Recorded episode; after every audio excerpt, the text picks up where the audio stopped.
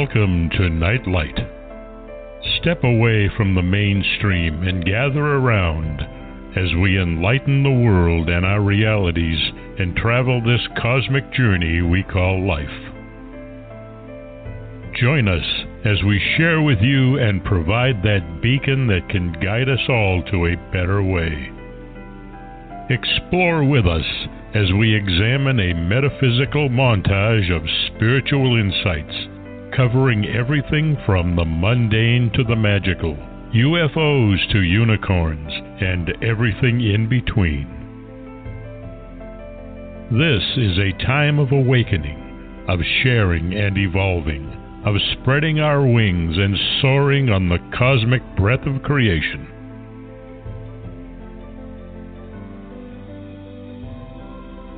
Come and join with other light minded spirits as we weave our lights together to seek understanding, enlightenment, and with a little luck, some wisdom.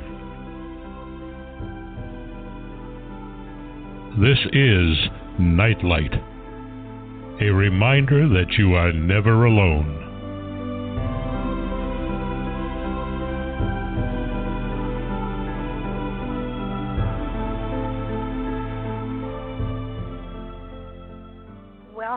To everybody. So glad you could be with us and share your time with us tonight, today, this morning, wherever you are in the world. I want to thank Ken Quiet Hawk for his amazing intro. He and his wife are native storytellers, and you can find them on the internet.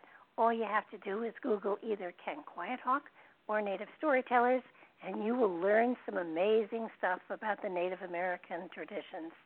It's definitely an adventure worth going on.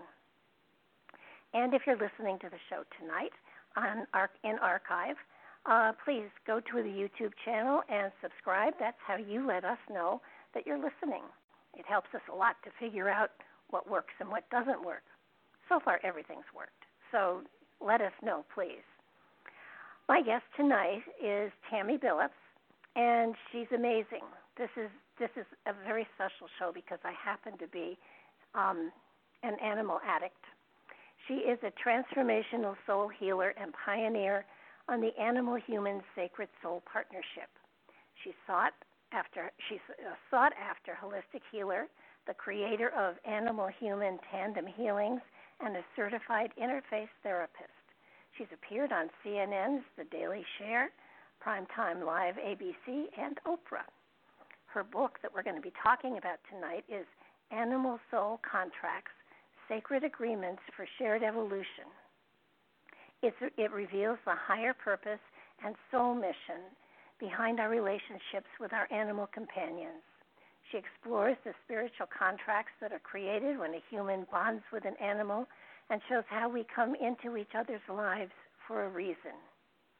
She provides real life examples. She explains why animals choose at the soul level to have certain perceived negative experiences such as physical or behavioral issues, to evolve their souls, clear karma, and help our souls evolve. She shows that human and animal souls orchestrate every experience and in- interaction that holds potential for transformation and healing, including the final transition.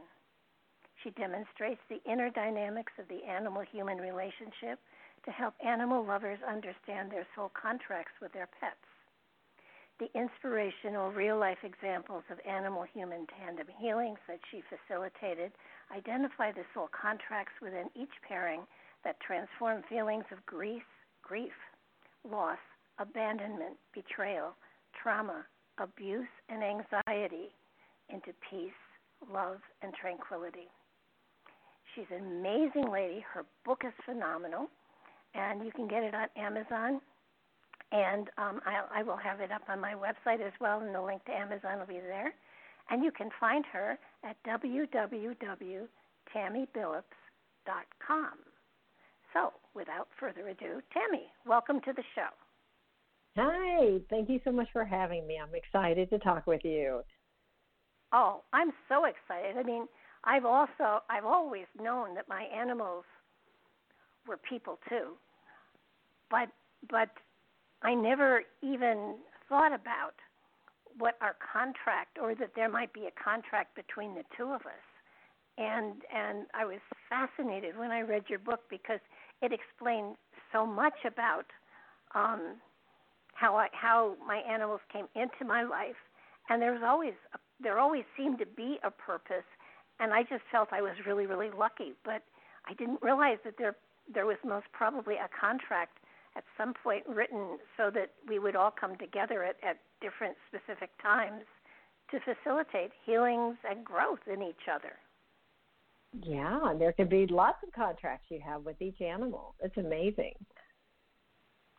It really it it really is because you know, I mean, I I have loved every animal I've ever had. I mean, there's no doubt about that. And it isn't that I loved some more than others, but I had more of a connection with some than I did with others. So mm-hmm. would would that indicate that there was more of a contract with with the other ones or I mean, I don't think you just randomly come into contact with each other. I think there's a reason, but but sometimes there are more than one reasons. Is that basically how it goes? Yeah, and and and when you say that you're closer to one more than another, um, which which everybody feels that way, you know, where you feel like you have a stronger bond with one animal, and you still have these, of course, these beautiful bonds with others, but there's some that mm-hmm. that really stand out, and those are usually because you have been together many many times before. So there's a there's a long standing soul relationship, um, and you know, and that's why it's a, it feels so familiar and so comfortable and so deep. Yeah, my my husband when he moved in had a cat with him who he named Skitsy because she was crazy or appeared to be. And she was feral and he said you'll never see her and I said, "Oh, don't be silly." And and it took 2 years, but I I got her to the point where she would come onto my lap and she would, you know, she really it, it was sort of like she was afraid to love or to experience it and she got to a point where you know she really did crave the affection and and the and the warmth that that came from the personal touch. And and I always knew that there was you know something very special there. It just you know all I could think of was I know that this cat really wants to be loved. So you yeah. know I'll I'll take her on her terms. I'm not going to drag her but I'll sit there and wait for her to come to me. And and she did so what a beautiful gift you gave her by accepting her pace and her timing to to release the the fear that she had. You know, that's that's a beautiful gift. Well, you know, you can't. I have found you can't make a cat cuddly. They they are either going to be it or not. Or and if you try, you're going to end up with scratches. So you know, you have to respect their space. So how, how did you? You know, dogs are different, but cats definitely have to be respected.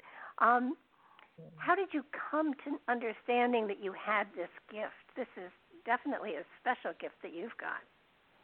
Oh well, thank you. Um, it, well, this gift, I'm doing quotation marks around it because this happened to me um, through at the turn of the century through my mother's passing i had a spiritual awakening and and through and and because of that all of a sudden my um my very first pet passed weeks after my mother and I was more traumatized, you know how it is with with those that we live with every day and and she was my first yeah. unconditional love and I can remember at, back then my level of consciousness was, oh my gosh, there's no one to greet her on the other side because my mother was having conversations with all of these people that had passed, and she would tell me about them, which I just thought this is cool, and it made me feel good to know that she was being greeted, and I didn't really have that knowledge before or that tangible evidence like which she gifted me with. And so when Kahlua passed, um, I can remember just going, God, let her come back and live with me. And I was crying and crying because mother, you know, my mother did not like cats. so I thought, so I thought, there's no one to greet her. There's nobody that I know that's passed other than mom. And and um and that evening, all of a sudden, I had this gift, and I could see her, and she was going about doing her normal routine, and it really grew from there over the next month and it completely changed my life. All of my, you know, all of my memories from my childhood were unlocked at the same time, which made it not a really good year. And then my other two animals passed within the next few months. All of them, of course, had signed up and had contracts to get me to that point of my awakening and to start this new path in life and no more. So while it was an extraordinary year, it was also, of course, quite difficult in many ways. But that was when my gift, you know, came and I couldn't turn it off once it once it came, and all of a sudden I was seeing into 14 different dimensions, and it was very scary, you know, at the at the time because I I never knew anyone that that had that, and I, I it wasn't all pretty stuff that I was seeing because I had a lot of fear around it, you know. So, um, so that was really when it came to be, and it didn't take long, you know. Over the next year after that, I could, you know, I started in a, a beautiful four year program to learn what to do with these gifts so that I can help uh, all beings heal. You know, I started initially just for people and then added in the animals. Well, it just, you know, it's funny. I had two animals that passed within six months of my mother passing, and my mother had been really, really ill for a very long time. So when she passed, I was so relieved that she was finally out of pain that it, I felt a sense of peace. But when my two animals went, I could not be consoled. And, and I finally said at one point, I'm so embarrassed. I can't stop crying about my cat and my dog. And my mother died, and I was fine. But these two, I just, you know, I was, you know, it was terrible. I would burst into tears at a moment's notice. Almost, they they stopped. They they literally told me I couldn't open my mail at the post office anymore because everybody was sending me the Rainbow Bridge, and every time I read it, I, I would burst into tears. And so, and then people would say why, and I'd tell them, and they'd cry. So the post office won't let me open my mail there anymore. Um, Aww. For, for fear another animal is going to go, and I'll have everybody sobbing. Um, but but you know there is there is such a connection we have with our pets because because they give you unconditional love. Yes, it's a safe you know? love. You know, we don't have the same history with them as we do a lot of the people that we call into our lives and that we've chosen to, you know, live our lives with. So uh, to me, it's, you know, when you the, the more they hole up inside your heart, and especially they're around you every day, all the time, you're going to miss them more, and it's going to be very tangible. Uh, a hole in your heart when they leave, which is much different than those that you aren't with every day. So I think that's fairly common for us animal lovers. Oh yeah. Now, you've worked with cats and dogs and horses. What other animals have you worked with? Well, let me think here. There's there's been a couple of snakes. There's been ferrets, bunnies, uh, definitely birds, macaws, yeah, and a tiger at a rescue center. Um, I'm trying to think. What else? It's been I don't know. It's been 20 years. My memory's not yeah. so good, but I I think that's I think that's mainly the the ones other than the the you know the horses, cats, and dogs. Yeah, I I mean those I could those are the ones I would you know think of immediately, but you know, an animal is an animal. Now now another question that is that that I've wondered about. Um, can you make connection with any living creature? With their with their permission, I always ask permission. Um, but there's certainly the capability is is there for for it. Absolutely. Because I have some ants I'd love you to talk to. well, that's funny. Are some ants getting in your house? yes, they are. They weren't invited. That's funny. Well, oh, I've done every. Sure I tried I've tried talking to them. I've tried meditating to them. I've tried talking to them. I've tried saying, you know, if you don't stop, I'm going to have to end your lives. So find some way. Stay in the rafters. Don't come into the house itself. Just let's stay to our own places here. They don't seem to understand. I must not talk ant well. Um, so I've had an ant thing one time, and and I'll just be honest. I got to the point where I had to tell them, I'm like, okay, so you have here's your 24 hour notice. yeah. and I went around the house and I did a little sage, and I'm like, okay, guys, I need you to hear me loud and clear. The guy's coming tomorrow. This is your make your exit immediately because we've tried everything else. well, I I heard that you could put red pepper down, and that would keep them away. And I I reached for the red pepper without my glasses on, and couldn't understand when the next day we were overrun and I had put cinnamon down instead of red pepper. Oh no! Oh, bless your heart. yeah. yeah, it was kind of. I, I took a look at them and I said that may be your last meal. You know, but so so with with pets, with cats, with dogs, um, you say you say that there are, are many different kinds of contracts that we have with them. Um, you want to kind of give us an understanding of what I think there were six. Did you say? There, there are seven, and I mean a soul contract. Just to kind of give you the overview, it's it's it's really an an agreement between two beings to expand their growth in this lifetime.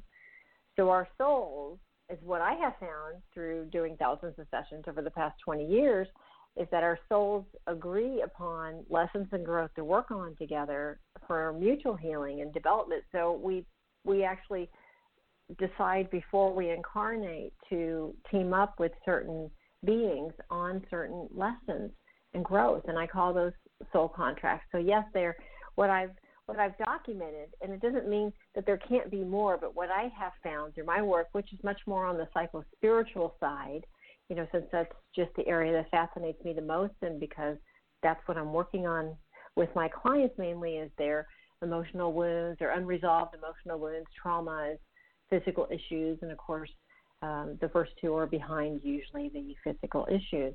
But there are, mm-hmm. you know, the, so the seven different levels that I um, that I, you know, discovered are, you know, the physical agreements, which is when kind of where we're holding each other's physical ailments for each other. There's the emotional wound agreements. You know, I'm able to see these defense patterns around the five different core emotional wounds that we have, which are betrayal, abandonment, invasiveness, trauma, um, well, terror actually, and um, denial, detachment from your true self.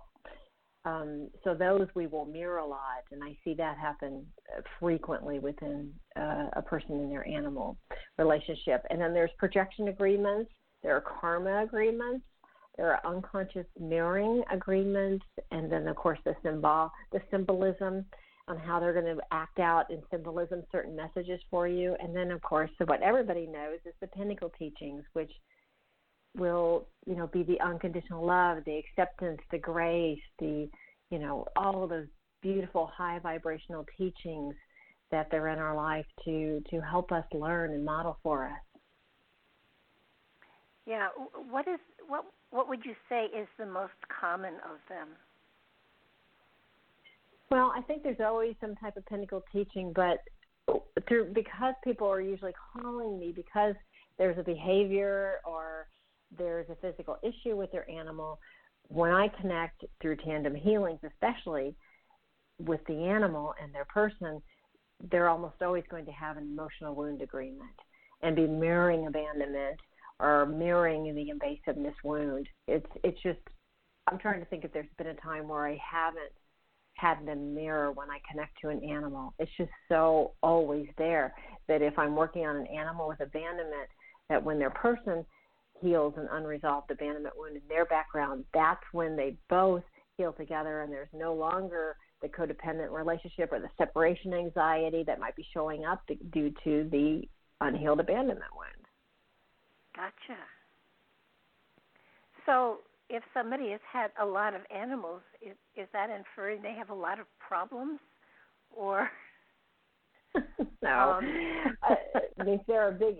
It, well, I mean they're going to have different contracts with with different people. I mean, is it is it natural for someone who has had a lot of trauma and abuse in their background, where some part of their psyche says that people are not safe, and so we kind of don't let as many people get close to us. I'm speak. I'm including myself in this. Then, mm-hmm. then yes, it is natural for us to pivot and allow more animals in because they are that safe love and because we are, you know, just because we're in a body, we do long for relationship. And especially females are going to long to mother, you know, it's unconscious. And so that's going to allow more animals in just just due to the fact that, you know, somebody has some type of trauma in their background. It's not always the case, but it's real likely that that can be one of the big reasons why some people do have more animals. Well, I've I've often said sometimes that I trust animals more than I trust people. Um, mm-hmm. So I can certainly see that concept and that aspect. I've I've been I, I've always had a lot of animals, so you know I was sitting trying to think of, you know, what were the times in my life when certain animals came into my life, and what might I have been working on with them, and and you know you you kind of your book made me look at my animals with much deeper respect um, than than I had had before because I hadn't given them credit for a consciousness that would understand, you know, that process of making a contract. And yeah. and and I don't know why, but I just you know that had never occurred to me. But right, I mean, I think I was the same way you know. I'm sorry, go ahead. No, I mean it just it makes perfect sense. And and when when you talked about the um animals who, you know, had those you know, are parts of those awful ASPCA animal ads that that have been, you know, traumatized and mistreated. It's just, you know, why would anybody come in to do that? And yet, if you'll excuse the reference back to Christianity, Jesus came in here to be beaten and die so you know, and ultimate love, so that so that you know, I would I would think animals are the same, and, and they are certainly, comp, comp, you know, capable of the same thing. So um, it, it makes you it makes you look at those pets that that you know that gather around us and and and help us through all of the difficult times that we do go through and to have the awareness that from time to time your animal is going to mirror something that's going on inside of you is is really it makes you pay more attention.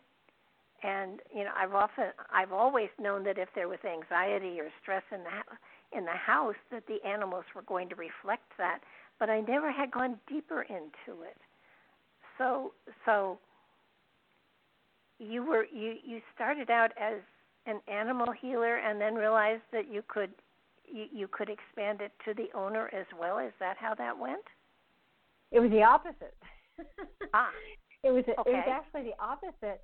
I I mean I'd always wanted to be a psychotherapist, but I was awful at school and and and I didn't get the the degree for it. So when I when I found a class um, a four-year class here in the Atlanta area that was at the Center for Center for Integrative Therapy that really focused on these five core emotional wounds within people.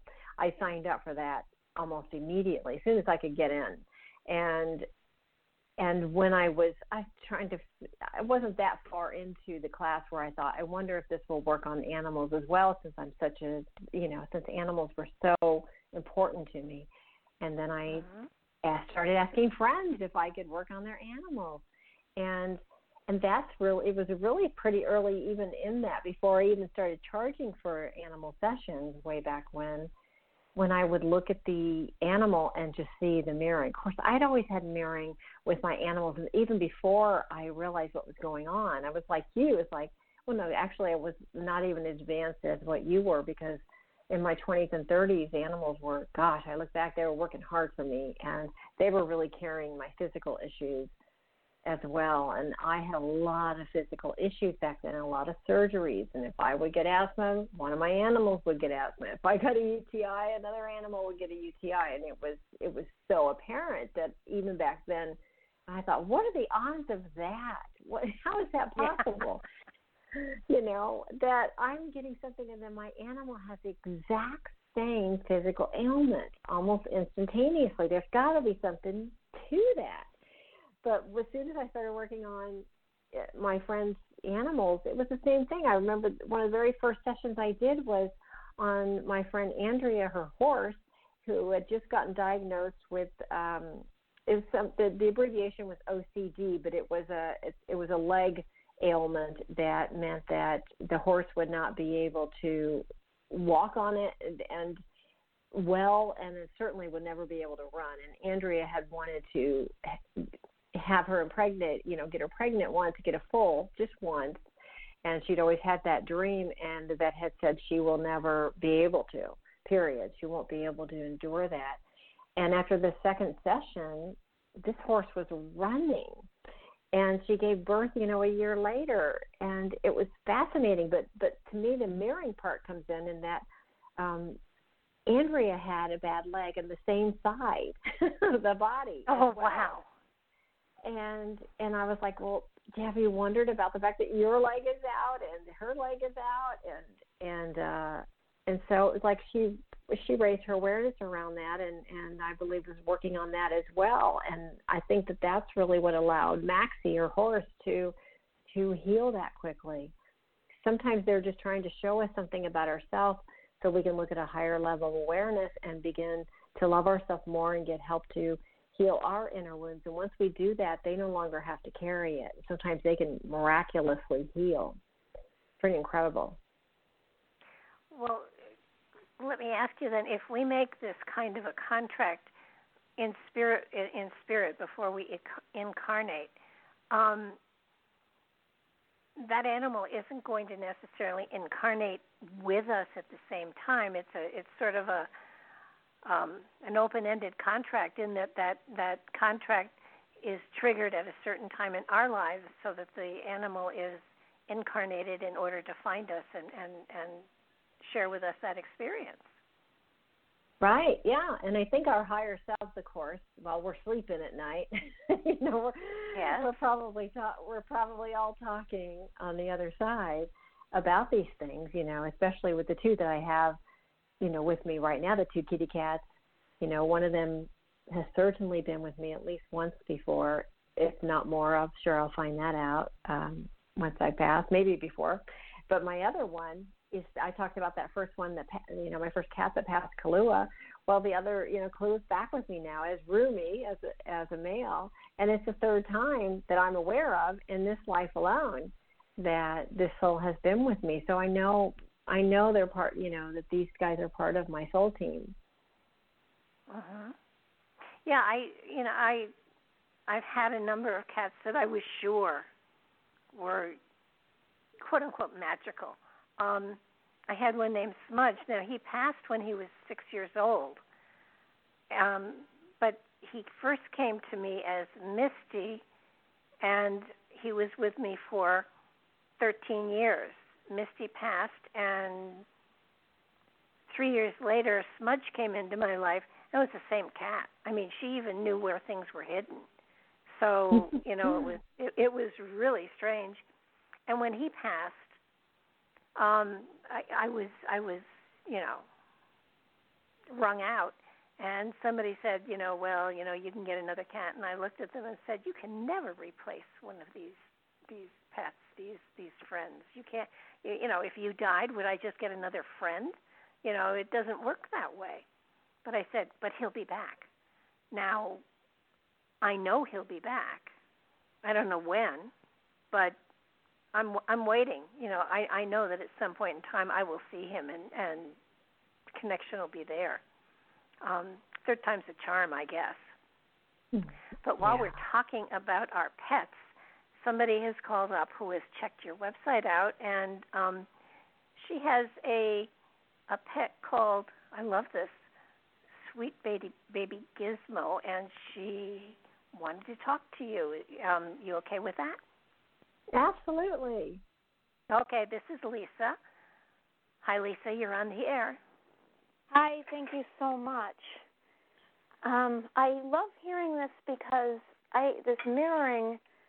You don't seem to have a problem with it because I was actually yelled at by a healer I hired for my dog.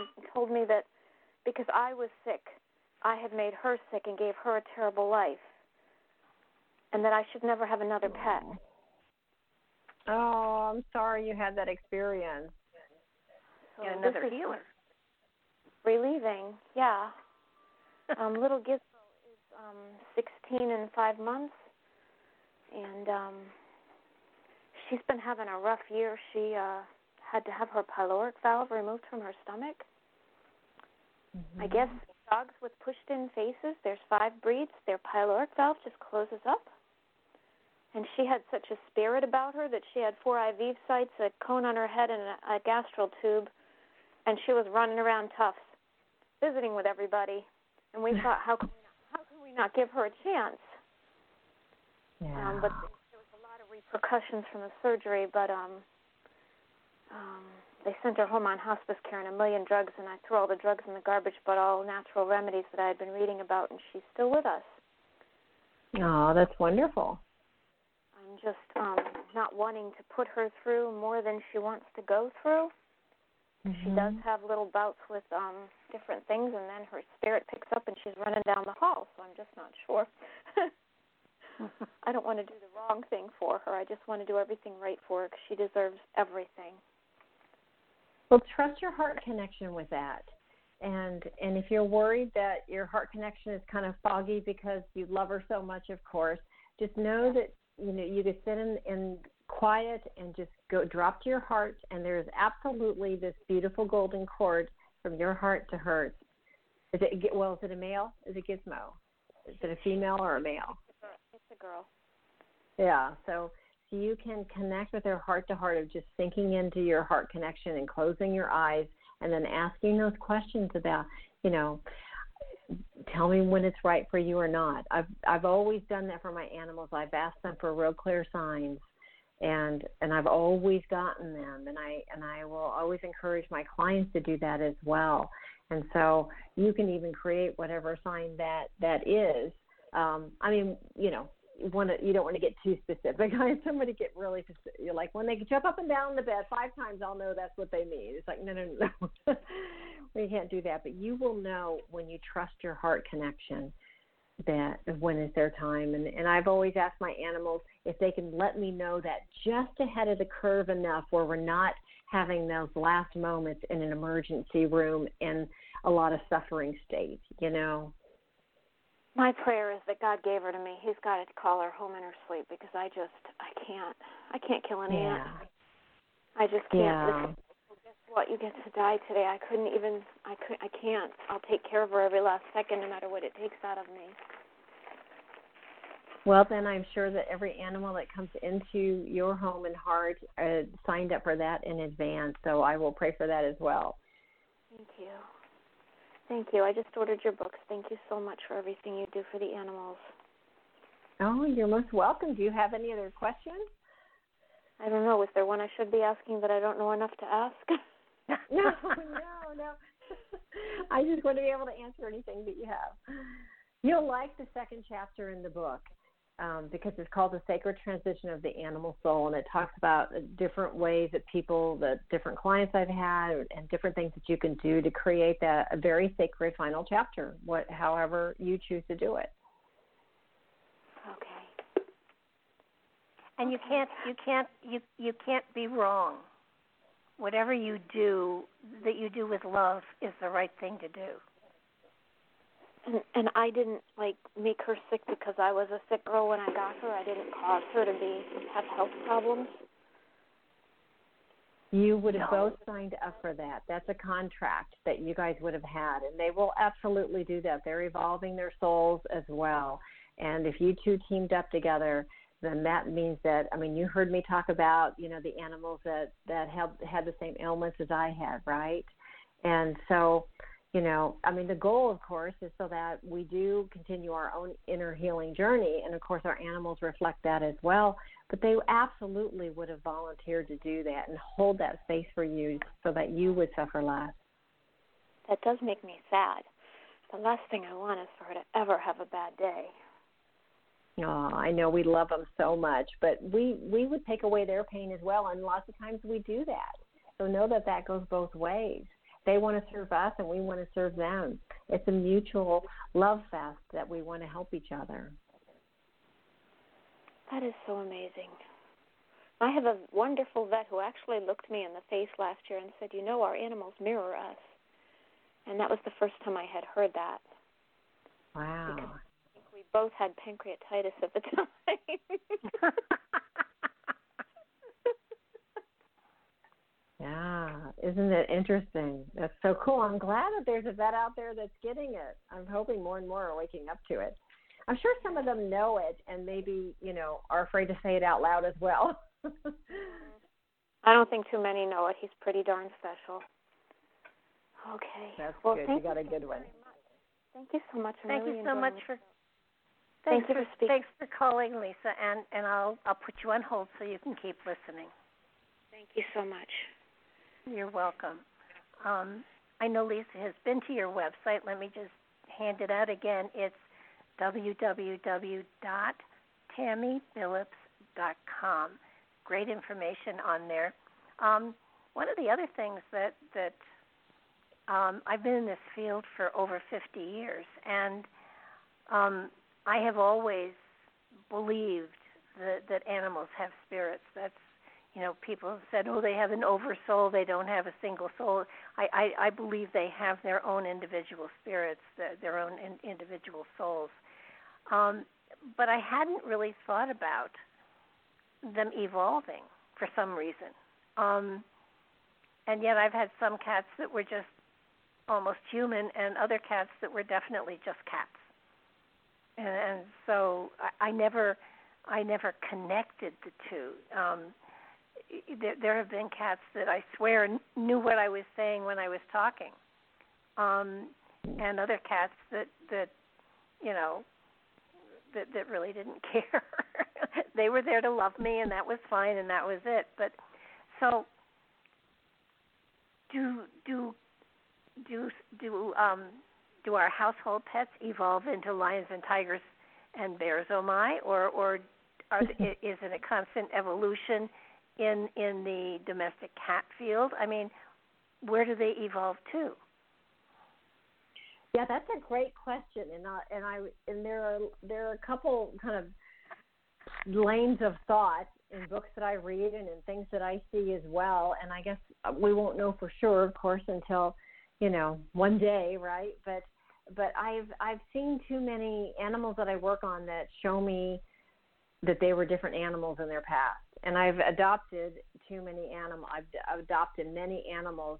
You know, I had one cat that when he was, I brought him home at four months old, and when he wanted something, he sat up and begged and put in and his, you know, with his front legs going around in circles like a dog. Now, you know, how did my cat know how to do that at four months? I happen to know that nobody was secretly training him dog tricks. you know. Uh-huh.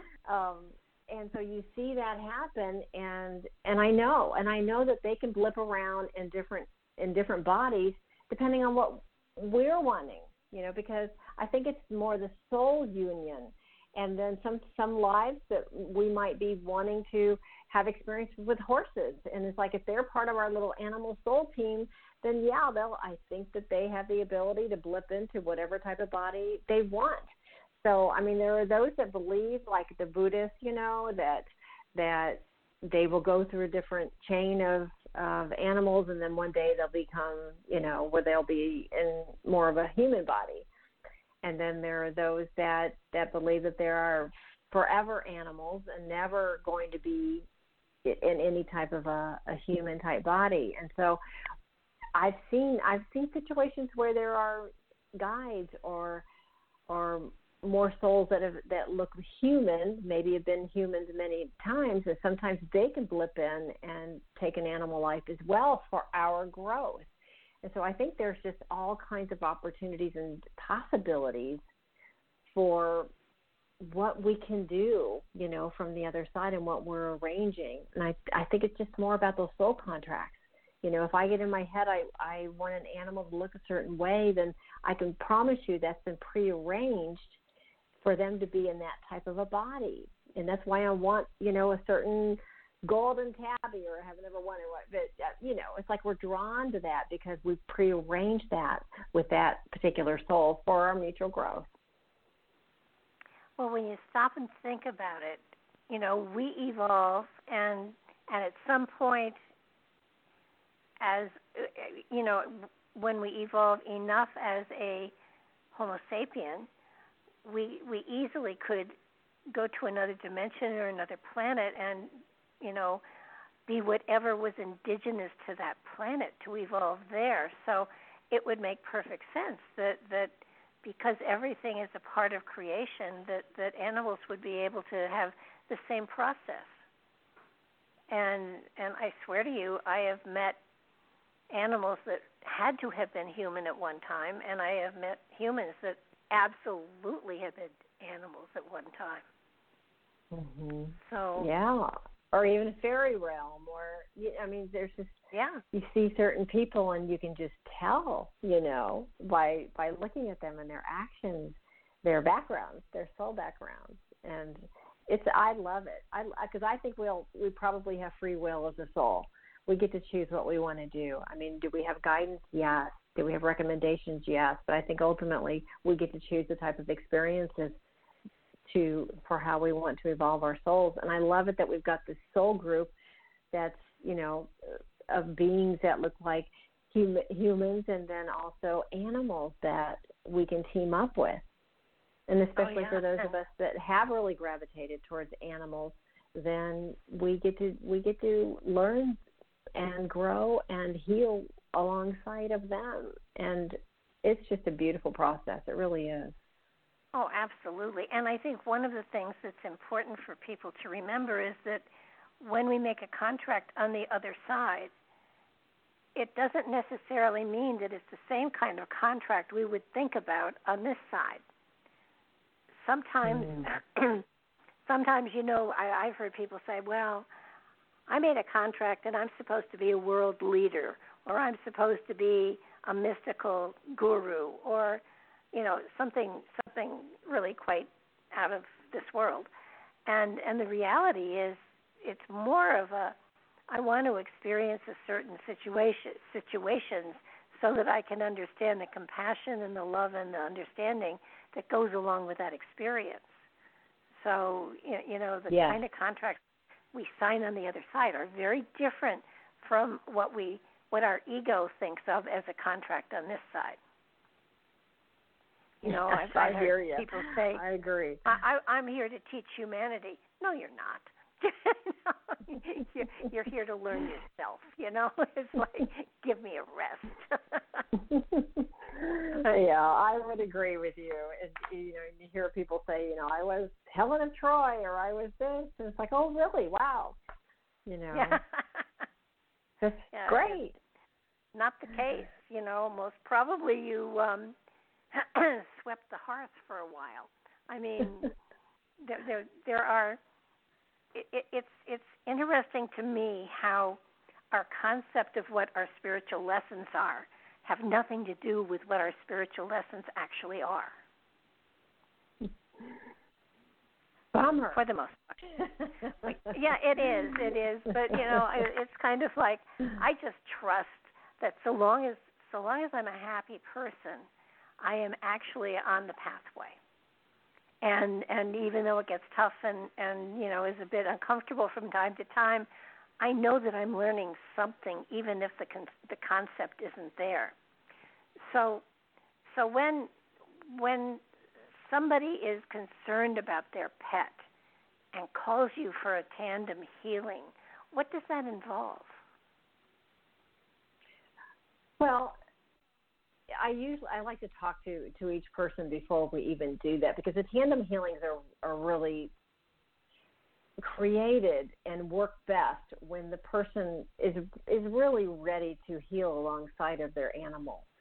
Um, you know, and it's and it's hard because most people that are calling about their animals are it so hurts them to see their animal suffering in any way that they're real focused on what will heal their animal in the fastest way possible. If that means I'm along with the session, then fine and that's a little bit uh-huh. different than I realize that they're mirroring something for me. I'm ready to go to that deep place too, so that because because when we go to the deeper places and heal a particular say emotional wound that they might be mirroring for us, what I have found is that the animal heals much faster when the person is really taking ownership over their their healing journey.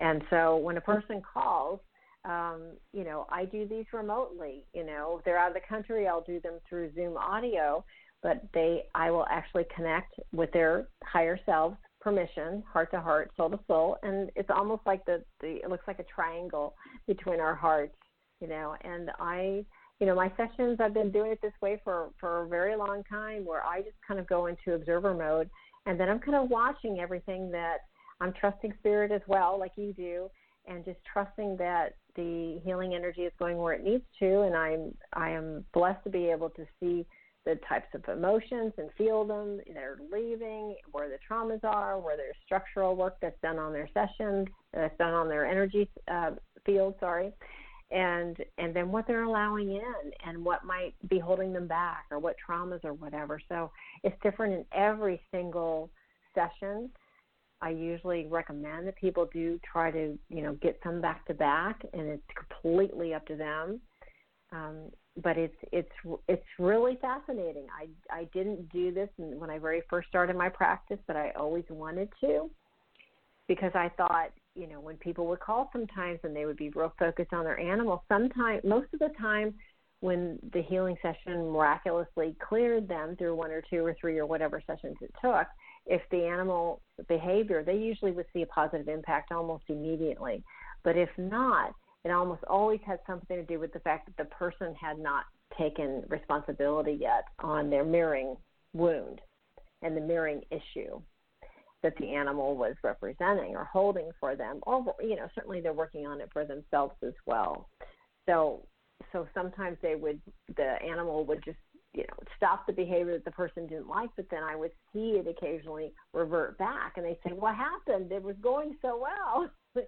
And and and that's when i would kind of encourage them to you know well sometimes they're mirroring us and what i have found is that sometimes if the person is ready whenever they're ready to look at that corresponding wound that that can really help it so that it would stick with the animal you know and then they're more likely to do that but I love doing tandem healings because I love that awareness within the pairing.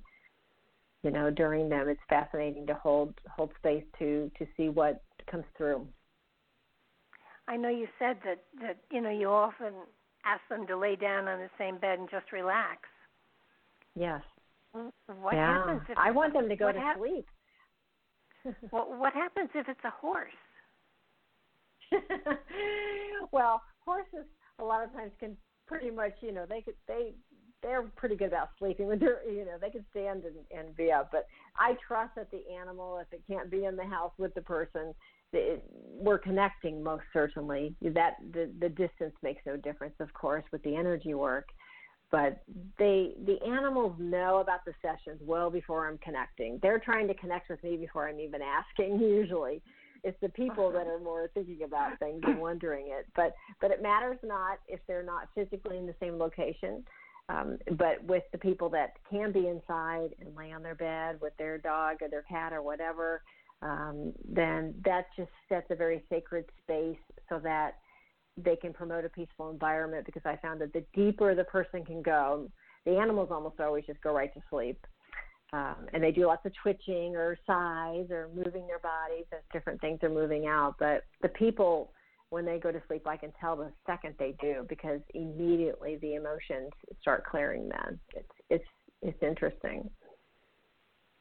That's such a gift. It's such um, on, on many different levels. First of all, for the animal, and then then second of all, for the person to have that much trust that that there is something inside of them that they need to let go of and be and be able to embrace the letting go. Um, what happens though if, say, say, um, what happens when a contract is fulfilled? Does that mean that the animal is going to pass over? Oh, thank you for asking this question.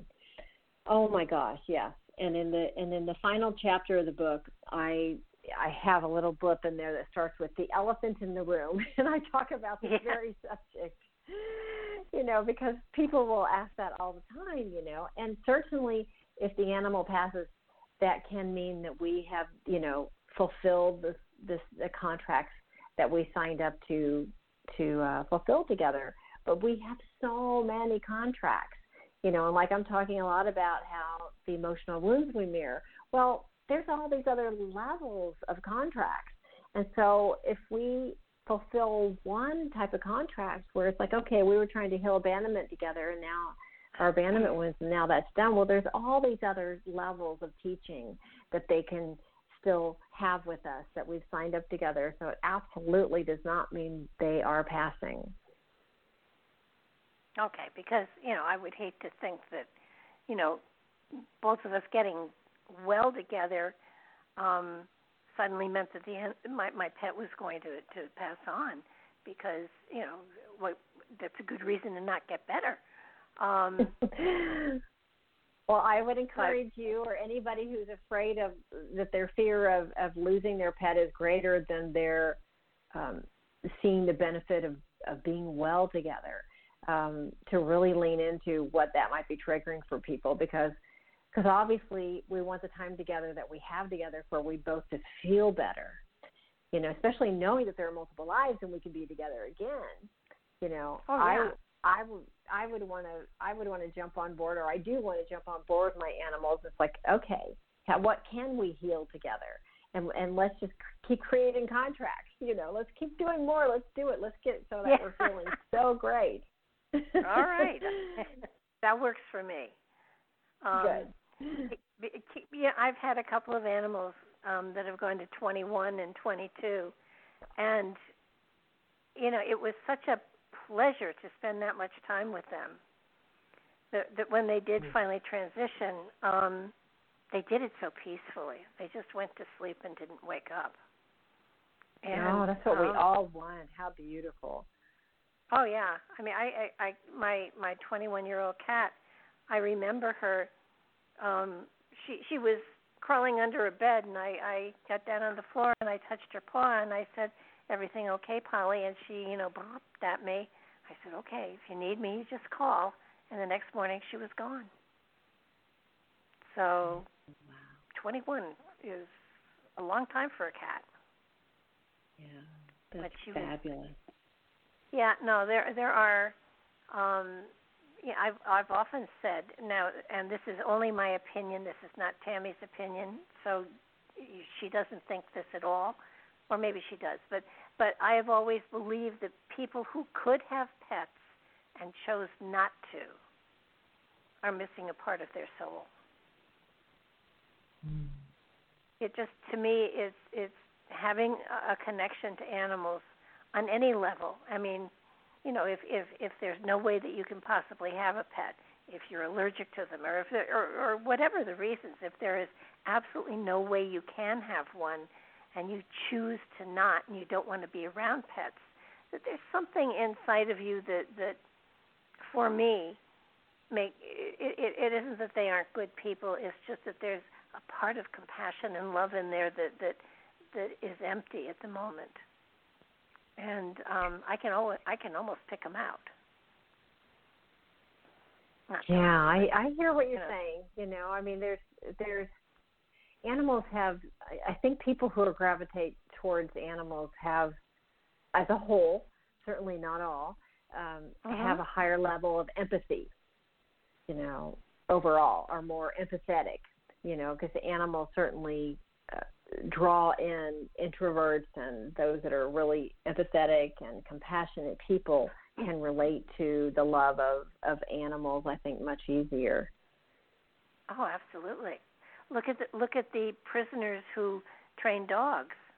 Um and and you know these really rough uh you know tough people men you know train dogs so that they can be service dogs and stuff like that when they're in jail so oh, I mean, yeah. it it does it softens the spirit. It's just amazing. And the other thing that you talk about that that I have always firmly believed is that that that, that pets, especially dogs and cats and horses, are telepathic. And if you take the time, you can really communicate with your pet te- telepathically. Absolutely. Without a doubt. Some some are a little bit more open and better at it than others. And I guess that I mean that for people and for animals. Um, but you absolutely can. Oh my gosh, yes. You know, I I have a story in the book. This this might be a really good place. Do you mind if I share one of the stories? Um, oh, please do. Yeah, there's a story that in the second chapter in the sacred transition of the animal soul, you just brought that to mind about Jeff and Jasmine. And actually, it's interesting because the manuscript was gone through editing. It was almost ready to go to print and get finalized when I had this happen with this uh, uh, Jeff, who called me about his dog Jasmine, who was I think 17 years old, and Jasmine had lost her um, ability to use her hind legs maybe six months before, but she was still very cognizant, very wanted to play, wanted to eat everything, you know. But he, what was what you just made me think of was that as I was talking to him, um, he would say that he's in the shower and he would sense that she needed something, you know, because she just laid on this bed in his office, you know, and he would carry her around as she needed it. And she was a big dog. She's a really big dog. And he said, I would sometimes be at the grocery store and instantly know that Jasmine needed me and I would rush home to her. And we can have we have those types of connections with our animals. We can have them if we are not aware of them. Of just and we can nurture that connection as well by just sitting and looking at them and thinking and sending a visual and trying to tune into them heart to heart. And and we absolutely can get messages from them that way and through our dreams as well. Oh, absolutely. And you know, it's it's um there's a there's a place around here that is a rescue farm and she rescues animals, you know, everything from crows and pigs and chickens and ducks to horses and cows and and whatever and she has an indoor riding rink and she she takes children who are nonverbal and she puts them on the horses and the horse will communicate with the child and then the child with the horse and then the horse with her so she can find out what the child is feeling and thinking. Oh, I love which is, that. It is just amazing and to see these these children who are nonverbal and and you know aren't talking with sign language or anything, and to find to watch them learn how to ride the horse and communicate with the horse what they want it to do, where they can't talk, and yet the horse knows exactly what they want it to do. Yeah. It's the most amazing thing I have ever ever seen. And, I love and it. The of course, the young ones haven't lost their their connection, or they're not overthinking anything. They're not too far living out of the left side of their brain, you know. So they right. they've got that connection. They should think of at the Avatar movie where they're taking the the tail of the horse to their you know to their hair, and they make the bond, right? Yeah. And then you instantly read each other's minds, and that is so possible. Well, I it's just um because I have I have worked with telepathy with my animals, and it's not something I do constantly. I should, but um, I had some um, a number of years ago. I had a, a split level, and there was a screen out onto the de- uh, out onto the deck, and they could open the screen, but they never shut it. And and you know we I worked with them for a very long time, and if I was in the room and I saw them opening the screen, I would send to them. I would I would send I send I send pictures, and and I would send the picture of them closing the screen, and I would say nine out of ten times they would turn around and close the screen. I love it. oh my gosh, I love it. I remember when I had a a, a barn. Uh, I lived in a house with this big barn, and since I moved in, there were of course feral cats that lived in the barn because you know it was me moving in, so they probably knew that and I remember when I wanted to get them all um, neutered, and I would leave out a trap because I was just going to. I, you know, of course they got fed by me, and they had beds in the upper rafters and everything, right? But I wanted to get uh-huh. them neutered, and I I had this system down where I was set in meditation, and I would send a message to the one I wanted to get because obviously I didn't want the same one to go in, right? You know, one that I'd had um, neutered already, and every single time I would I would call in that one. I'm like, okay, I have it out there. Here's what here's what's going to happen. This is why. I want it to happen, and um, I need you to go in. And every single time, it would be the exact cat that would go in the trap. yeah, it's amazing. Um, it's amazing the, the the communication you can have with them, and and and yet lots of times when you experience it and see it, you think, oh, that's coincidence. But it's not. There's no such thing as coincidence.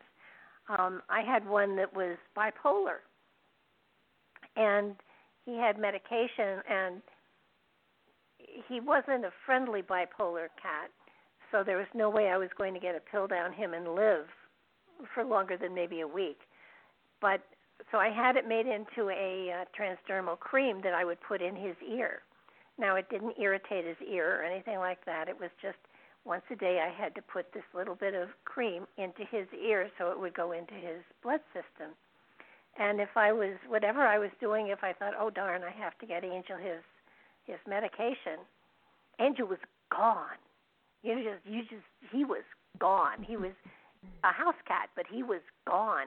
And I would have to sit some place, clear my head, clear my breathing, and see Angel getting up and stretching and licking himself, and then slowly walking to wherever I was and getting up on the couch or my bed or whatever. And within 10 minutes, he was there, not happily, but he was there, and I gave him the cream, and we were fine for another day. So it, I love that. That's beautiful. It was it was just amazing, and I got one of my cats now. Um, every now and then, I will take a nap, more often than not, and poof, no matter where she is, I, I won't say anything. I won't say nap time or anything like that. I will just go into my bedroom and start to move the covers around, and suddenly there's poof, because she does nap time. And if I don't take a nap, she's on the bed looking at me like, well, you know, and it's like, you know, not today, poof. And um she'll sit there for for quite a while thinking maybe I'll change my mind, I guess. But there's there's such an amazing quality that you can you can um generate and and evolve with your pets beyond what you have already no matter what level you're on there's always another level you can you can go to to expand the connection that you've got with them.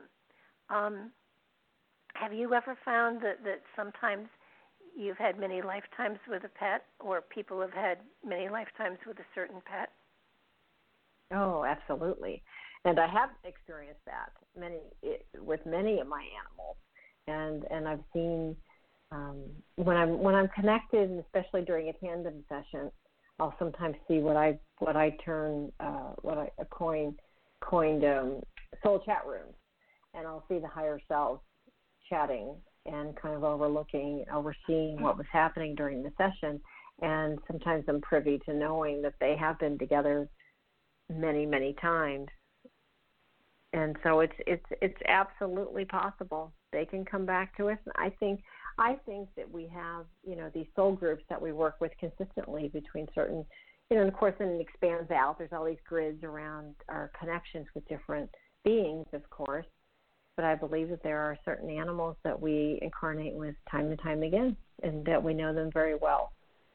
You know. Is there is there any way somebody can? Now I know Barbra Streisand um, spent I think it cost her fifty thousand dollars for each puppy, but she cloned her favorite dog, and wow. it cost her fifty thousand dollars for the two puppies she got out of the one dog.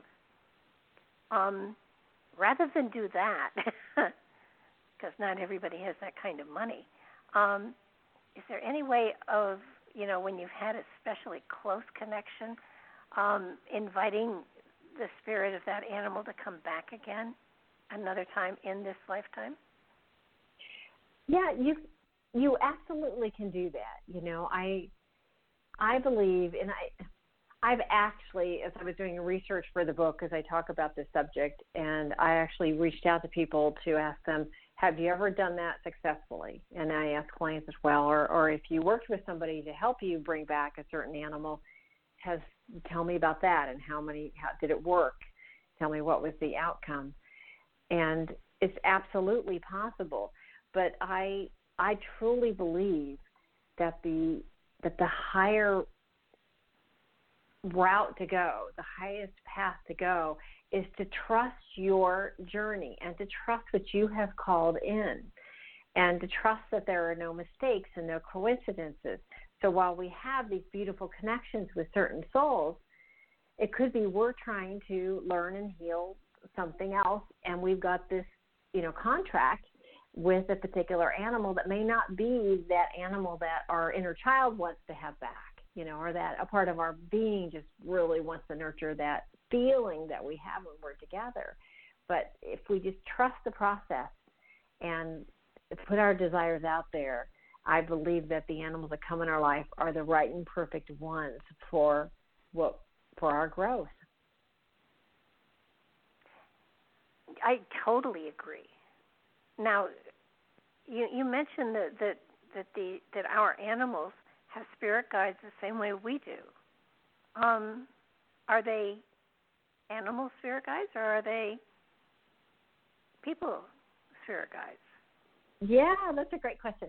So I've seen. It's funny because I saw saw something the other day I hadn't seen it with the session.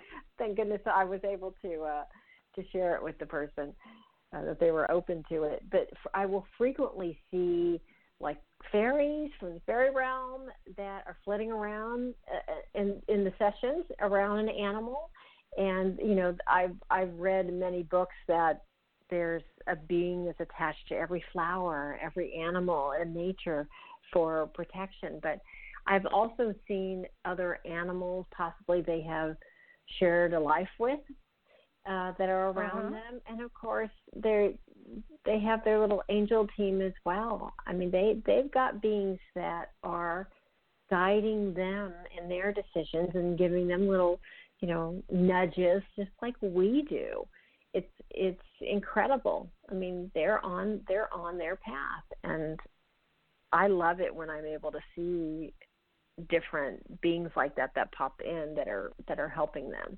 And a lot of times I will see a person or an animal that they shared, you know, they have lost as well that maybe um, they may be teamed up on the other side. And sometimes I wonder if I see that mainly for the person that I'm talking to to help them feel good about knowing that they're together. Yeah, I had a, a Sheltie once that I swear in his past life was a bulldog. And it was the weirdest thing. This little Sheltie would get between my legs and bark at these huge dogs that were going around, kind of like he was, you know, he was big. And it was like I looked down at him and say, "Are you serious? Do you know how big you actually are?" And and you know, this little bark is going out like you know don't come near me I, i'm bigger than you and it's like no you're not have you looked in the mirror you know? I mean they i think that that that if you have a pet and you get involved with a pet and and you you get to know them um you begin to see more human qualities to them than than you know it, it, it's surprising the kind of characteristics you really can pick up with them if you take the time to. And um i i i think one time when we were talking i asked you about um spirit animals and if you ever saw them in other words ghost animals i guess is the best no, not mm. not bad ghosts but but I guess phantom animals. I don't know what you would call them. Yeah, I I that's yeah. I don't know that it's it's weird because when you said that, I, it made me think of how I'll be in a session with an animal and I'll see a, person's soul that has not crossed, has not gone to the light yet, and that they have also attached to the animal which ah. is interesting. Yeah, I mean, the other day I had a situation where the um, where the animal had the, the the the complaint was that the animal all of a sudden was acting very not himself. And um and would pace at night in the middle of the night and then would just sit in like a corner of the room and just stare at the wall at one spot on the wall.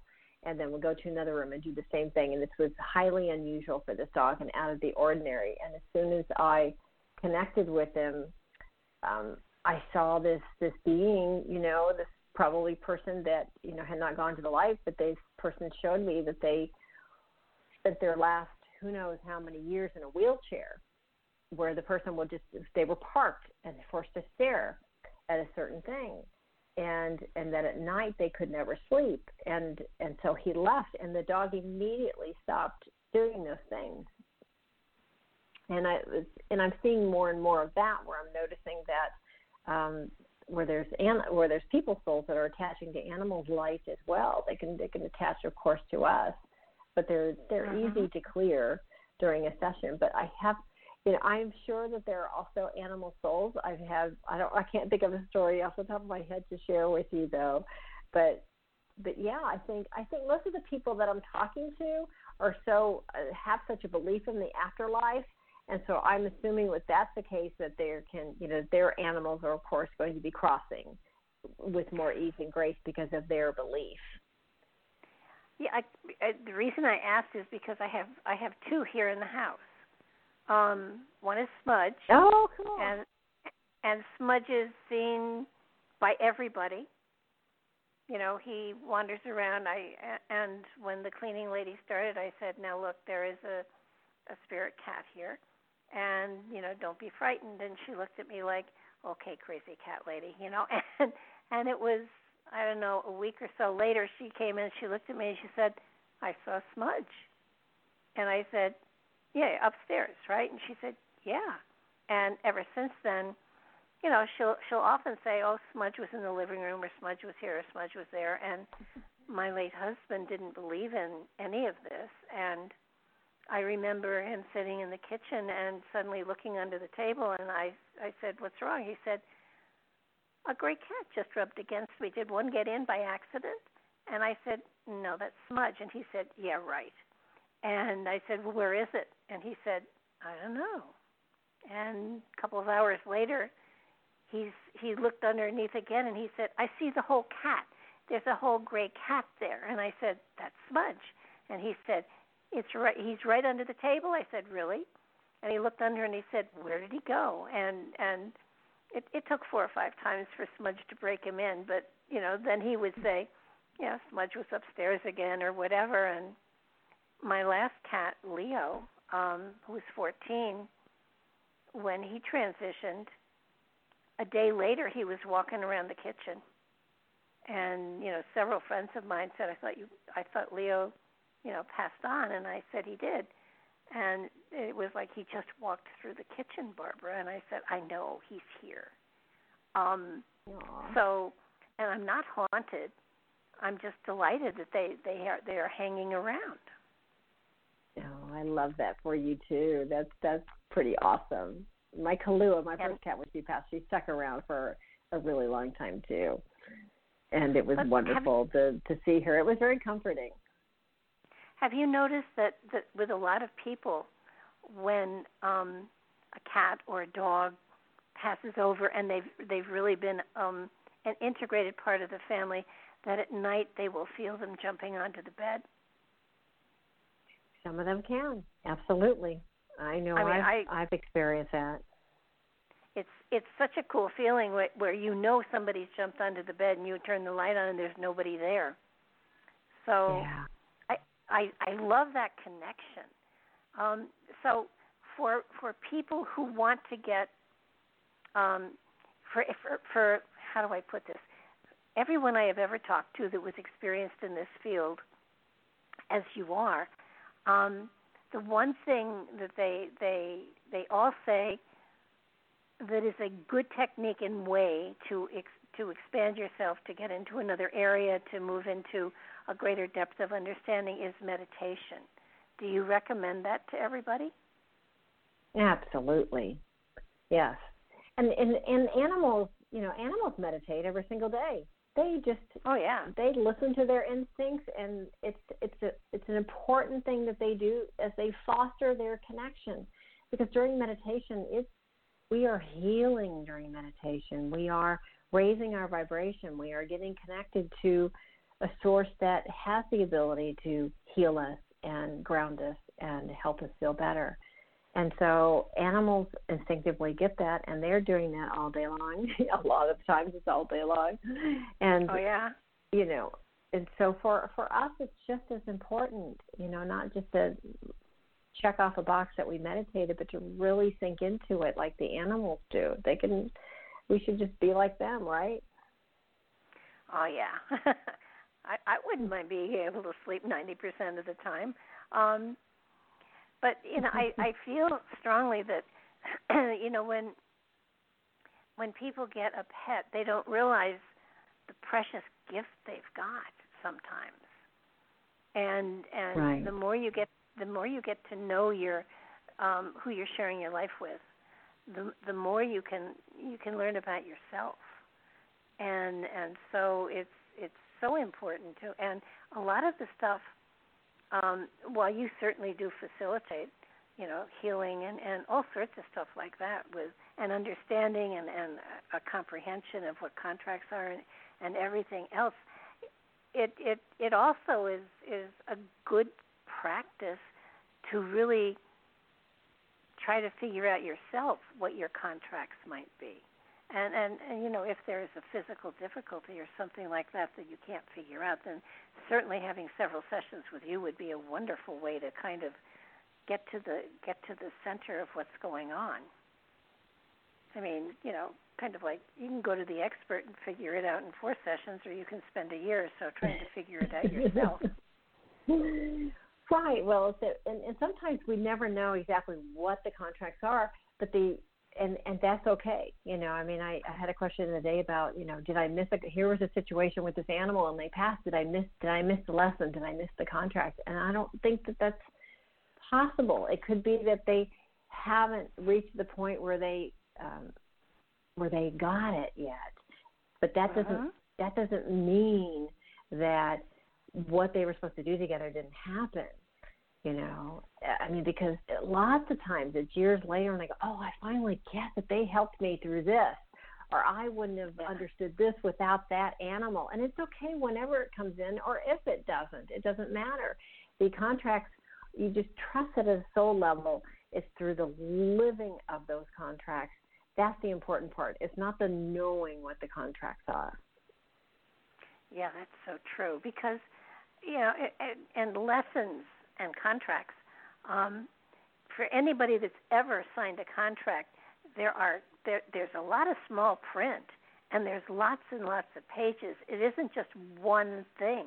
It's many different levels of understanding and comprehension, and and you can peel them, you know, away slowly, but but it's sort of like sometimes it could be abandonment, and then after that it could be trust, and then after that it could be um, so many different other things so that so that it isn't just one thing and lots of times you miss the different levels because you know it, it, it you just don't have the um, understanding to know something has been helped or something has been changed or something has been opened up and there's a greater flow of energy. You, you often don't have to know why. It's the the fact that it happened and there was a shift inside your own energy for some reason that that enabled it to happen because of your pet.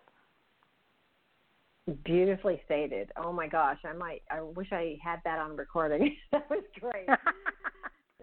well, you can yes, you can absolutely. go you can go to the archive if you subscribe to the YouTube channel. You don't have to, but you can go to the YouTube channel and and find it. Let's see. It was a minute and 20 into the into the interview okay. roughly. Yeah. Okay. Well, an hour and 20 sorry.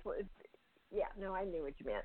But beautifully stated though. It really is so true. And i and i love the comparison to a real contract and the different details of the contract and sometimes we don't know what all those details are. Sometimes they're you know in a different level of awareness. But i i love what you just said. It is so true We just, you know, we will know what we know when we know when we know it and when we're ready to yeah. know it. It's like a credit card. You know, you never can read. I mean, even with magnifying glasses, I can't read all that small print. So, um, and you, and you know, the most important stuff is in the teeny tiny print. It's it's in that stuff that is felt and known, but not and and understood, but not on a consciousness level. Because cause face it, you know, our our spirit is evolving, and we don't even understand what it is for the spirit to evolve.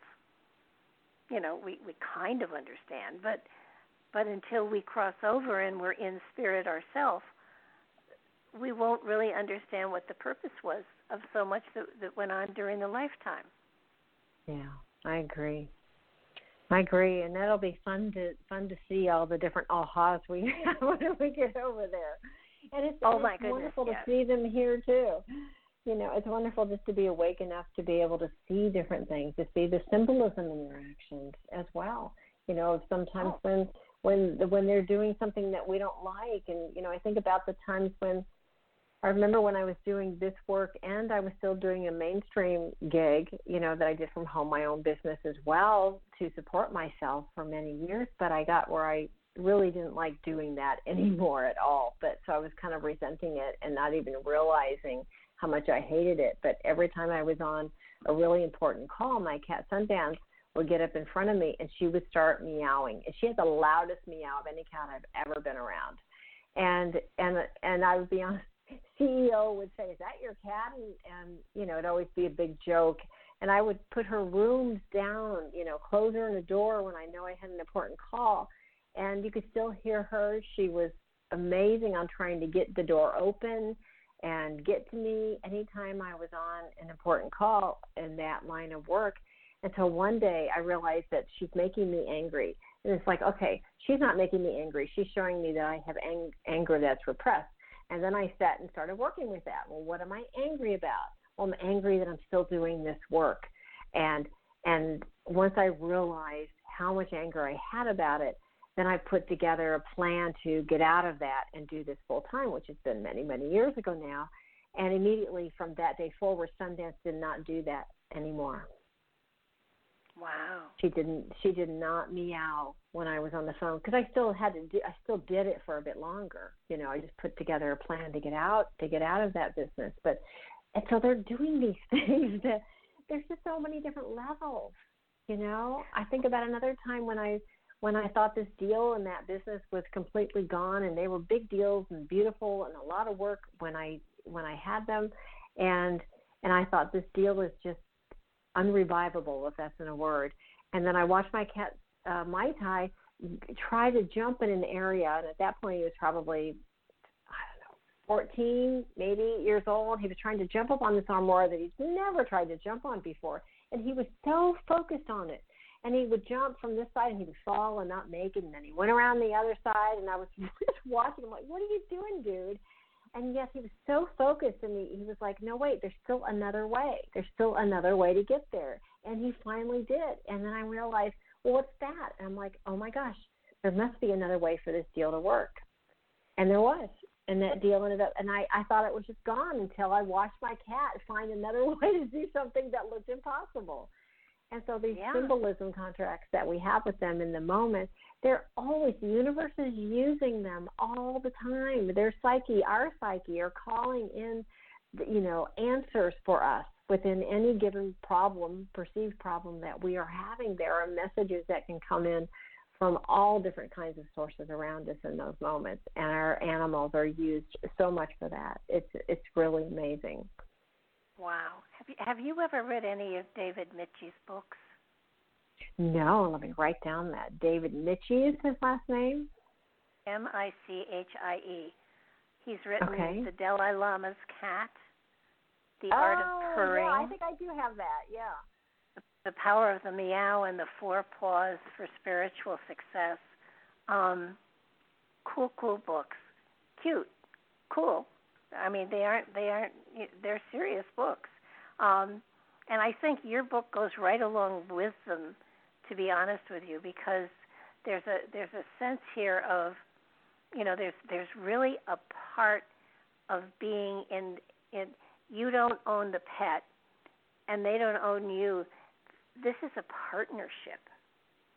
Mm-hmm. So that so that there's a reason they're there with you, for you, and and for them, and and to to share that that sacred space with them, and and learn from them is you know just think how hard it must be as an animal to get a point across to a human who doesn't speak cat. yes, or are not aware enough to realize these things they're trying to do to get us these answers. yeah. Yeah, it's incredible. I mean, Poof was was crying like crazy today, and I kept looking for her to see if she's hurt or stuck or, or, or you know, something. And and she kept walking out of the bathroom and then walking back in, and I went in, and she has this horrible habit of dropping her toys in the toilet to wash them and then not being able to get them out. and and she had dropped one of her um stuffed mice into the toilet and I had to fish it out for her.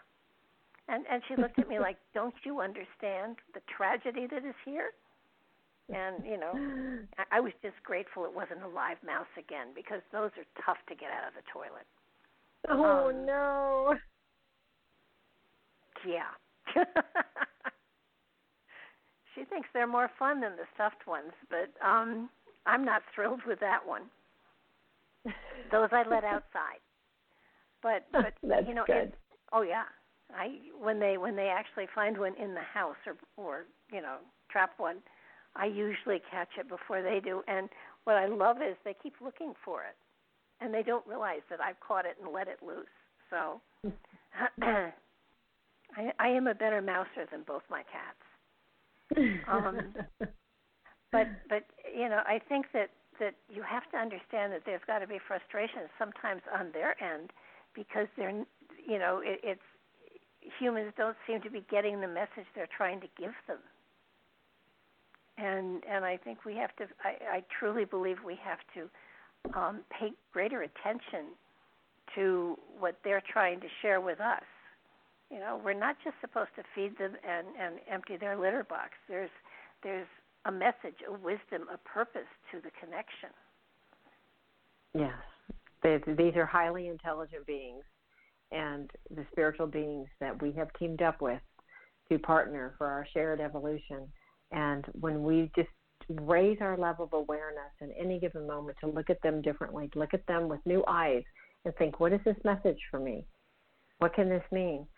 Um, then we've we've helped we've helped both of us because they oh, are certainly you know they they i don't you know they maybe they are frustrated with it i don't know but certainly i know in my past i have missed a lot of messages without a doubt i'm sure we all have well you know it it's it's funny because i i do a spiritual development group with with some ladies and we've worked with gemstones and we've worked with tarot cards and without fail, one, if not both of the cats end up on the table, not playing with the stones, but moving them around to different places. And I've even seen them when I do um, a reading of some sort on on the countertop here. Um, I have I have seen one of them sit there and stare at the cards with me, and and move cards to a different place. And I always trust what they've done because it I, I feel that you know there was real purpose and thought in what they did, and maybe it it meant something more where they put it than where where I had put it in the first place. So you yeah, know, I agree. While they don't have a business card, every now and then, um, I I, te- I tell people often they've been CAT scanned. That's so great. I used to have one cat that I would lay out my cards, and I would always trust her. And I'm like, choose the card, and she would go right up, and she would she would pick one card, you know, and I would put out what my question was, and then I would ask her to pick the card, and I I always knew that she was a better card picker than me. it's true. They come from another um another level of consciousness, another level of perception, and don't forget that their eyes are much better than ours. Yeah. So that yeah. so that they they may well be seeing into other dimensions um, that we can't see. I I know. I mean, if anybody has had, especially a dog, but cats too, they'll be sitting and suddenly they'll be looking all over the room as they're as though they're following something, and it's it's usually not a bug or a piece of dust. There's usually something there, and you know they can see it and you can't. Mm-hmm. So it's yeah. really cool. I, it is absolutely. I can usually see it with them, but so I get to see what they're what they're chasing after in my world. But it is fun, and absolutely they can have uh, beings of light from the other side that are playing with them. You know? Oh yeah. Uh, yeah. I, I had I woke up one evening um after my, my mother had passed, and I heard ka-thump, ka-thump, ka-thump, ka-thump, and and you know I got curious and I walked into the living room, and here was a piece of tissue just floating in the air, and the cats were jumping for it, and it was it was floating up and down. It wasn't just drifting from nowhere. It was definitely almost like it was on a string, but it wasn't. And I I I knew there was someone there. I didn't know what, who it was, but I, I I just said, I can't sleep with this kathumping. Could you do this, you know, sometime during the day? so and and and the tissue just floated to the floor, and the two cats looked at me like, what? Joy stealer. So yeah, I definitely yeah, but I'm pretty sure that they they did get to play at other times when I yeah, I, I wouldn't have cared if it was during the daytime. I was just trying to sleep.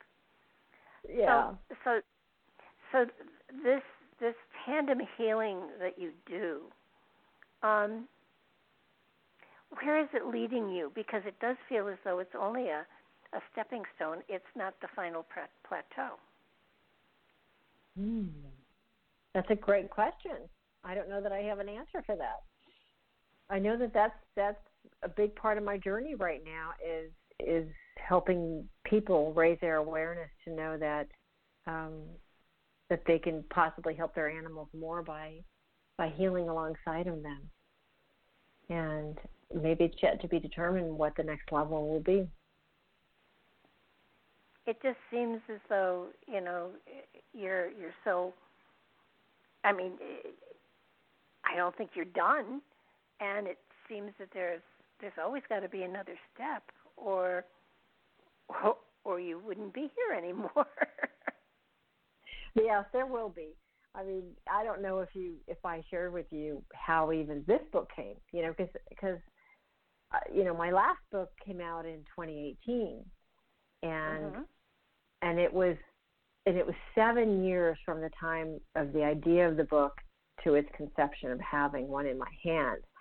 And Animal Soul contracts came through within weeks after getting Bodhi and Rumi, and and a bunch of whole spiders in the house. That was one night where the spiders about the written word, and uh, spiders kept coming to me a lot, and um, until one night it kind of reached this big plateau of oh my gosh all of a sudden there's there's a like a east coast tarantula i call it but it's a wolf spider that was in the house at midnight and and had a mate and the uh, female had i'm guessing about 150 babies on her back and my two new kittens started playing with them and so they were going everywhere up walls up the refrigerator oh. up everywhere but uh and so i didn't create a lot of good spider karma that night.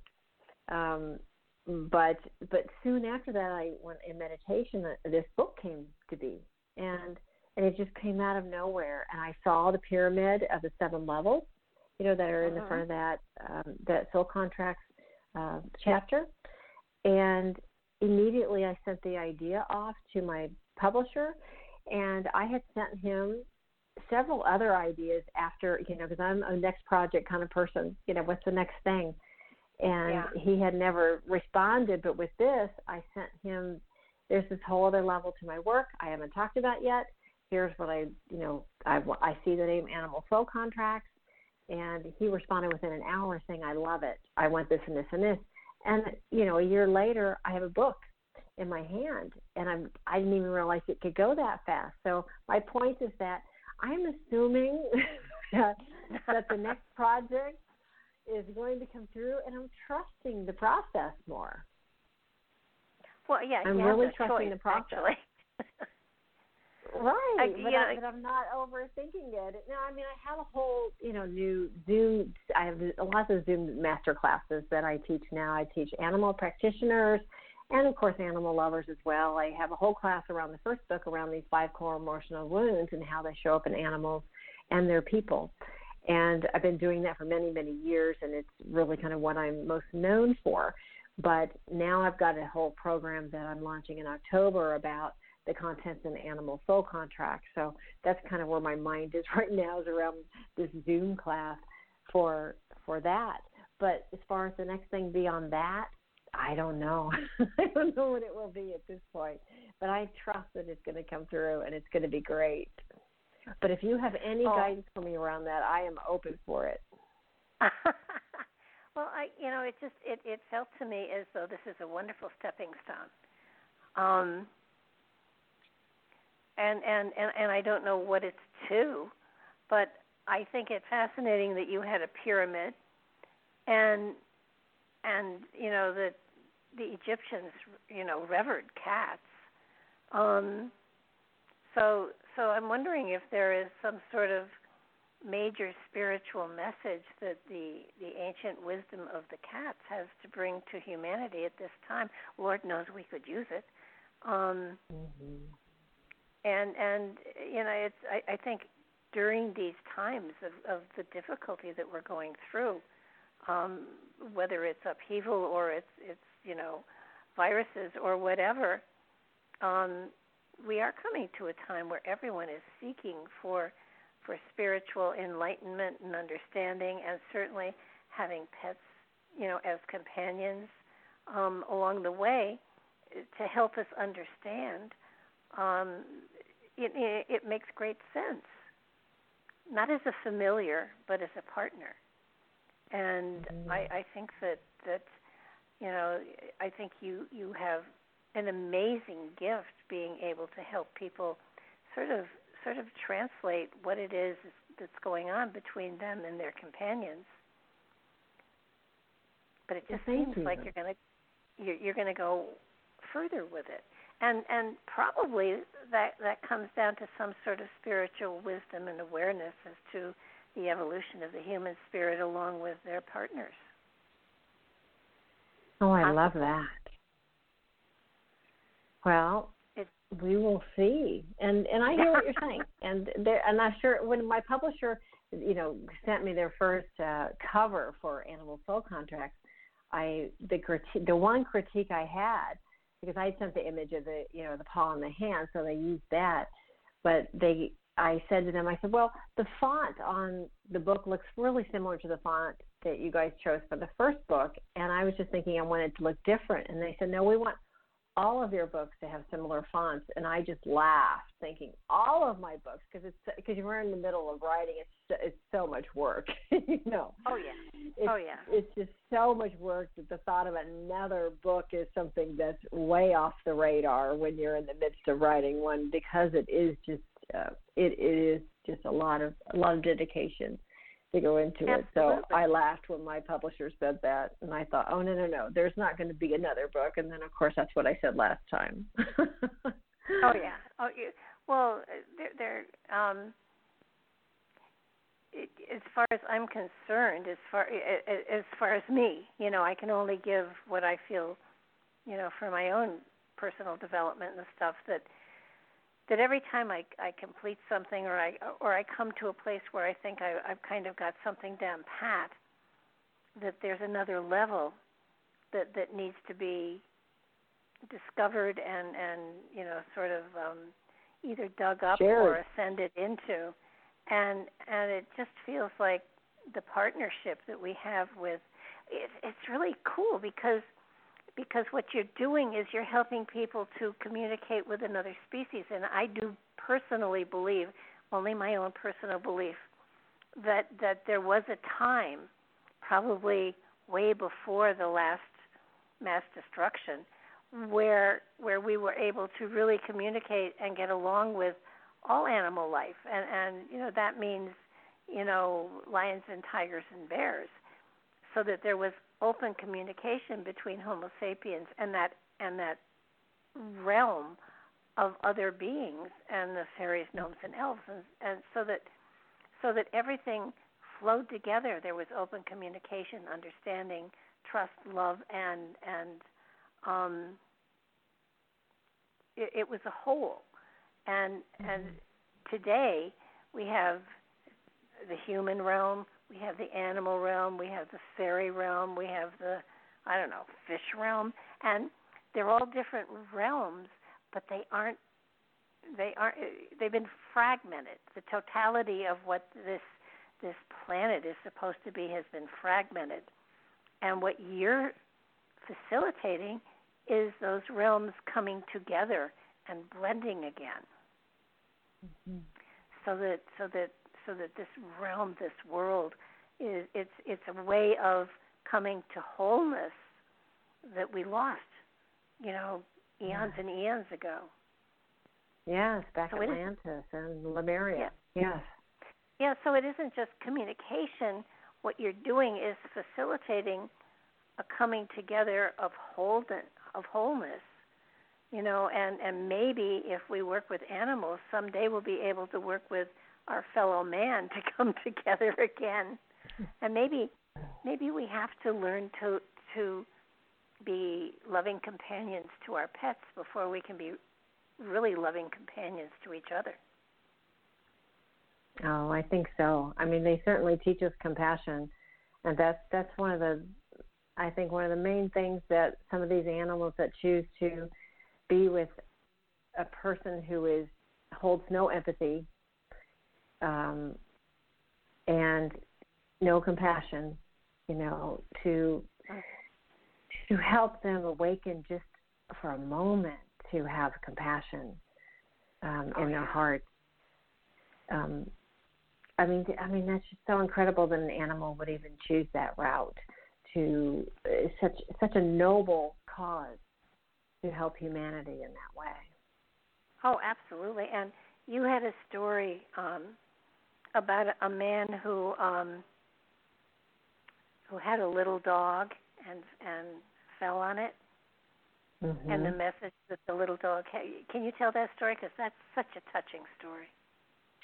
Yeah, that's actually in the first chapter, and and I was actually doing a session on someone else. Um, you know, I I had clients, um, Kathy and her husband Michael, and they they rescue um, Yorkies, adult Yorkies. They usually they're usually seniors when they get them. You know, for whatever reason, maybe their person passed or whatever, but they they uh, they take in rescued Yorkies and and during a session I was doing on someone else in person in my office all of a sudden I saw this soul chat room bubble behind me or above me, and I know, and Kathy had texted me earlier that day that, you know, that Maddie, uh, that there was an accident and that they were rushing Maddie to the vet. Well, Maddie was also a senior. She had lots of lots of physical issues, but they would trust that they would know the time. And that morning, um, here Michael is probably six six, I'm going to guess, and got tripped up and fell on top of Maddie and and they rushed her to the vet and oh my gosh he loved like they were so close and he was just oh you can imagine how you would feel. You know i can imagine how i would feel if if something like that happened where you think oh my gosh i'm responsible but i saw this and i didn't know she had passed at the time i was doing the client uh, session, and all of a sudden I saw their higher selves, and she was saying, "Tell him, tell him thank you. You know, I was ready to leave, and we signed up for this in advance." And the the the, the exact wording is is correct in the book. I'm going off the top of my head here, but go by the story in the book for the for the true details. But uh, from what I remember, it was that Maddie was just you know t- saying thank you and wanted him to let himself off the hook and know that it was part of their plan, part of their contracts for him to help him help Maddie out of her body at that time. Yeah, it, it's it's um, like like Lisa said earlier, it's um, it's hard to know exact. Oh, it's hard to know when um, when the time is right, and yet when you do know, there's no question in your mind. You had a beautiful story about going for a kitten and the slow eye wink. Mm-hmm. Yeah, and when it was that time for yeah, yeah, yes, that, that was my tie. Yes, my well, my tie. He's in the second chapter as well, and um, my tie. You know, 18 years I had him. Didn't make it to 21 like your guys, but I still felt good. He was still kind of in hospice care for at least a year or two prior to that.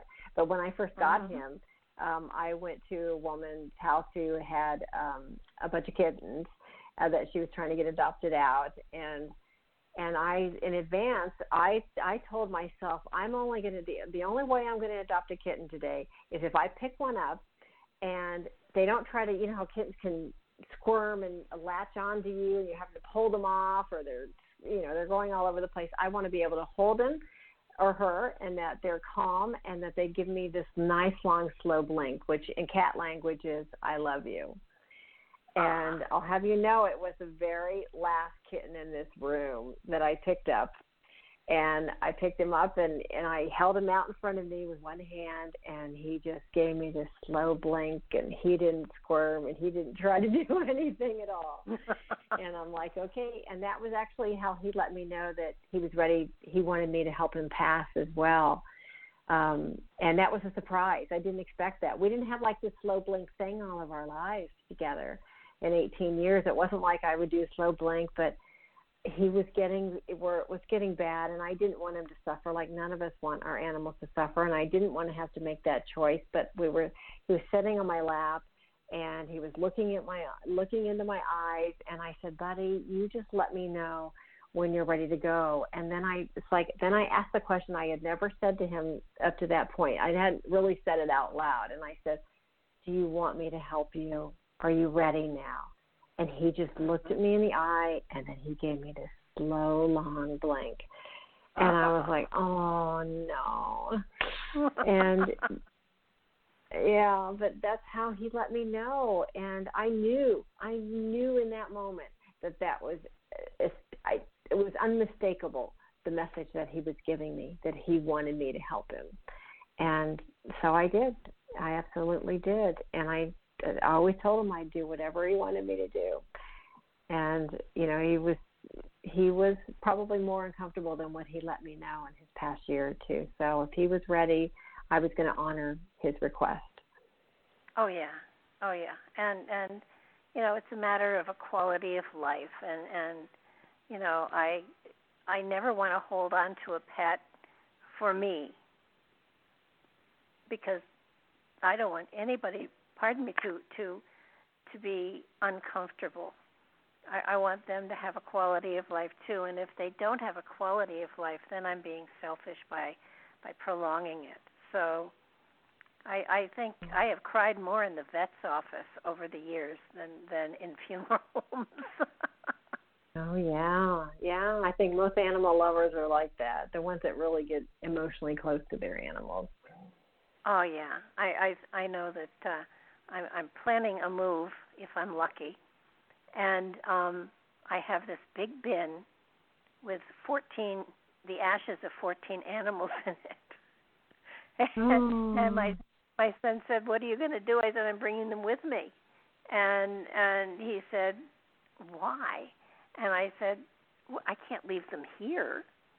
You know, and and um it, it's it's really it's it's ridiculous. I just I couldn't think of sprinkling them here. Now I know it's ashes. I got that, and I know their spirits are wherever they are. But but for some reason, I have everybody's ashes, and I just can't bear to leave them here. They're going to have to go with me. And um, mm-hmm. what was it? I I found this wonderful thing that that you can take the ashes just a, a quarter teaspoon of them, and they will put them into a, a glass globe for you. Mm. So, that, hmm. so that you know, and and I'm just going to tell people I have a collection of glass globes. That's all. and there you go. I will feel better. I will feel better than having you know, thirteen, fourteen tins of animal ashes. So you know, I was slowly over time get one globe made for each of them so that I can have them with me that way. Oh, I love that. I love everybody honoring what works for them with the ashes. I've heard so many different fun stories. Or I guess fun's the wrong wrong word to describe it, but I mean so many sacred stories of what they have done with their animals' ashes, and that sounds like a a great one. Well, you, you know, you kind of, um, I just, it, it's funny because I didn't do that with my husband's ashes when he passed away but right. but there, you know, I I don't know. I think I have a greater sense of you know uh, his spirit has gone on, and I understand that, and you know it, it's it's fine and wonderful, but for some reason I still have such a connection to all of the pets that I've had, and a lot of pet owners are like that. Mm-hmm. So Absolutely. so it's a matter of it's a matter of finding um you know uh, of finding it's not letting go because obviously they're gone, except for Smudge and, and Leo. Um, so that so that you know you you provide such a wonderful service with your tandem healings. I mean, it's it's just such a magical thing. Um, first of all, to find out what the connection you have with them is and what its purpose is, and how both you and your and your animal and your pet can can facilitate a healing um, through what you do. I mean, it. it you, I think you said you recommended four sessions.